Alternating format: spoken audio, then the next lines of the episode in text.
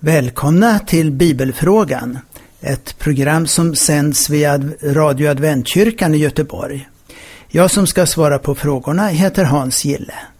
I dagens program ska vi svara på frågor för bibelläsare.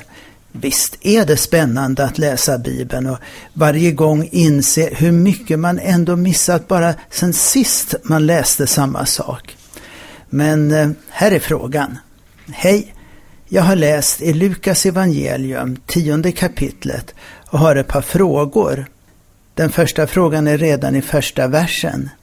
Hittar man någon orsak till att Jesus sänder ut just 72 personer till att sprida Guds rike?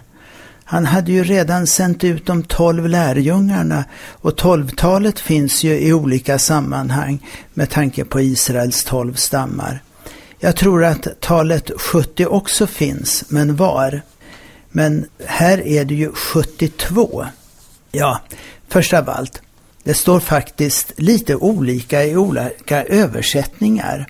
Den gamla översättningen före 1917 års översättning har antalet 70 personer. Och det här det beror på att det finns olika bibelhandskrifter och de varierar på just den här punkten.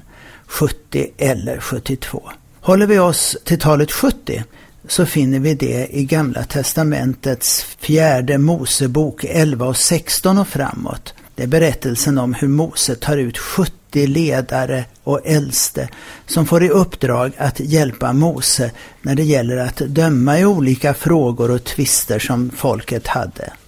Långt tidigare, i Första Mosebok 10, räknas det upp en massa olika stammar och folk på Noas tid. Och det ska visst också bli 70 tillsammans. Jag har faktiskt inte kollat. På Jesu tid var Sanhedrin, också kallat Stora rådet, 70 personer eller snarare 71. Om nu Jesus valde ut 72 så ville han kanske visa på att deras uppdrag, lärjungarnas, var ännu viktigare. Men det viktiga är ju just deras uppgift. Lukas 10.1 Därför utsåg Herren ytterligare 72 och sände dem före sig, två och två till varje stad och plats dit han själv ämnade sig. De skulle alltså förbereda vägen för Jesus. Och i vers 8. Och när ni kommer till en stad där man tar emot er, ät då det som sätts fram. Bota de sjuka som finns där och säg till folket, Guds rike är snart hos er. Men har ni kommit till en stad där man inte tar emot er, gå då ut på gatorna och säg, till och med dammet som har fastnat på våra fötter här i staden stryker vi av. Behåll det. Men så mycket ska ni veta, Guds rike är snart här. De 70 som Mose utsåg, de hade ju en domaruppgift. Stora rådet hade också en dömande uppgift. Och de 70 som Jesus sände hade ju också på sitt sätt en dömande uppgift. I Johannes 9.39 så säger Jesus, till en dom har jag kommit. Och redan i Johannes 3 och 19 har han förklarat för oss att domen ja, den ligger i att ta emot honom eller förkasta honom. Det står, och detta är domen, att när ljuset kom in i världen, då älskade människorna mörkret mer än ljuset. Med andra ord, att konfronteras med Jesus är fortfarande ett vägval. Den andra frågan, och nu från vers 4, får vi ta upp nästa gång då svaret inte fick plats den här gången. Programtiden är ju begränsad på sekunderna. Det blir säkert bättre i himlen och sedan på den nya jorden när vi har evigheten att ta till. Fast vi har säkert mycket annat att göra där också. Jag tror inte Gud gör oss helt sysslolösa. För eh, så är vi ju inte skapade och så var det ju inte ens i Edens lustgård. Nu till nästa fråga. I verserna 13 och 14 nämner Jesus städerna Tyros och Sidon. Fanns de två städerna på Jesu tid? Gamla testamentet profeterade ju om att de skulle fördärvas. Hade inte det skett ännu? Ja, profeten Hesekiel som levde på 500-talet före Kristus, han fördömer speciellt Tyros högmod och självtillräcklighet. Han förutsade att staden skulle förstöras i Hesekiel 26, 3-5. Därför säger Herren Gud, ska jag göra upp med dig Tyros. Jag ska låta många folk välla in över dig, liksom havet väller fram med sina vågor. De ska förstöra Tyros murar och riva ner dess torn. Jag ska sopa bort jorden och göra staden till en naken klippa. Den blir en torkplats för nät ute i havet. Jag har talat, säger Herren Gud. Tyros ska plundras av folken. Ja, detta började redan när babylonierna intog staden. Den belägrades, sägs det, i hela 13 år. Det är tydligen osäkert när den nu intogs. Så småningom byggdes staden upp igen, den här gången på en ö utanför kusten.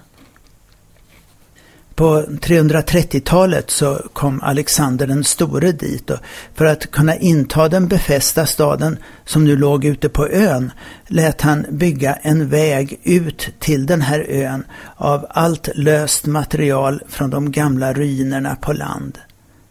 Och så en sak, märk väl att profetian säger att jag ska låta många folk välla in över dig, liksom havet väller fram med sina vågor. Och så blev det, tyvärr. Gång på gång skulle det ske, och den fortsatta historien vittnar om det. Det säger oss att profetiornas uppfyllelse inte alltid kommer genast.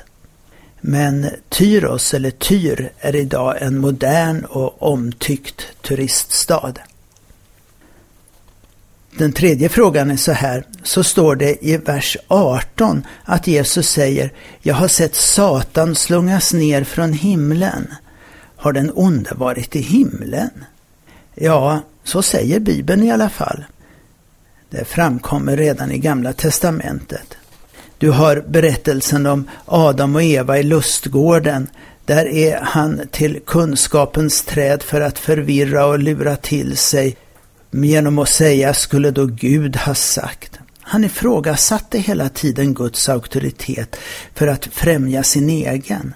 I och med att Adam och Eva lämnade över auktoritet till Satan så hade han ju fullt fotfäste på den här jorden. För det andra, i Jobs bok så beskrivs han som åklagaren som sprider ont omkring sig. Men han har fortfarande tillträde, där i alla fall, till åtminstone delar av de himmelska rådsplatserna. Jobb 1 och 6. En dag när gudasönerna trädde fram inför Herren var också anklagaren med bland dem. Herren frågade honom, var har du varit? Anklagaren svarade, jag har varit kors och tvärs över jorden. I eh, Jesaja kapitel 14 så har man sett beskrivningen av Babylons kung som något mer. Man har sett Satan själv i beskrivningen, hans karaktär och syften. Vers 12 till 14. Ack, fallit har du från himlen, lysande stjärna, gryningens son, du har krossats mot jorden, du som betvingade folken. Och i Hesekels bok kapitel 28 finns en liknande beskrivning. Men nu ser man den onde själv bakom kungen i Tyros istället. Och så ser vi då alltså att Jesus pratade om att Satan kastades ut ur himlen.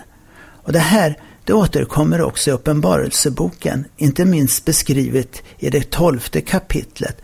Låt oss bara läsa från verserna 7 till 11. Här har du det hela faktiskt i ett nötskal. Och det blev en strid i himlen. Mikael och hans änglar gav sig i strid med draken och draken och hans änglar stred. Men han övermannades och det fanns inte mer någon plats för dem i himlen och han den stora draken, ormen från urtiden, han som kallas djävul och Satan, han som förför hela världen, han störtades ner på jorden och hans änglar störtades ner med honom. Och jag hörde en stark röst i himlen säga, nu finns frälsningen och kraften och riket hos vår Gud och makten hos hans smorde. Ty våra bröders anklagare har störtats ner, han som anklagade dem inför Gud, både dag och natt.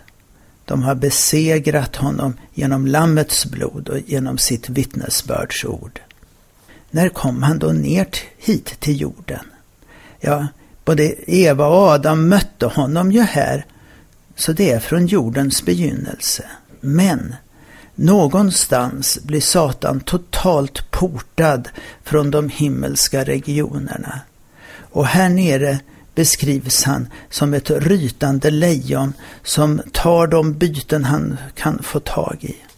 Tack och lov. Jesus är ju den som övervunnit och övervinner Satan gång på gång och genom hans försoning så blir ju vi alla helade. Genom Jesus förändrades tydligen situationen radikalt. Den onde har i alla tider ifrågasatt att Gud handlat rättfärdigt. Jesus, Guds sons liv och död, visade på ett avgörande sätt hur orätt anklagelserna mot Gud var. Han handlade både kärleksfullt och rättfärdigt när han erbjuder oss människor sin gemenskap.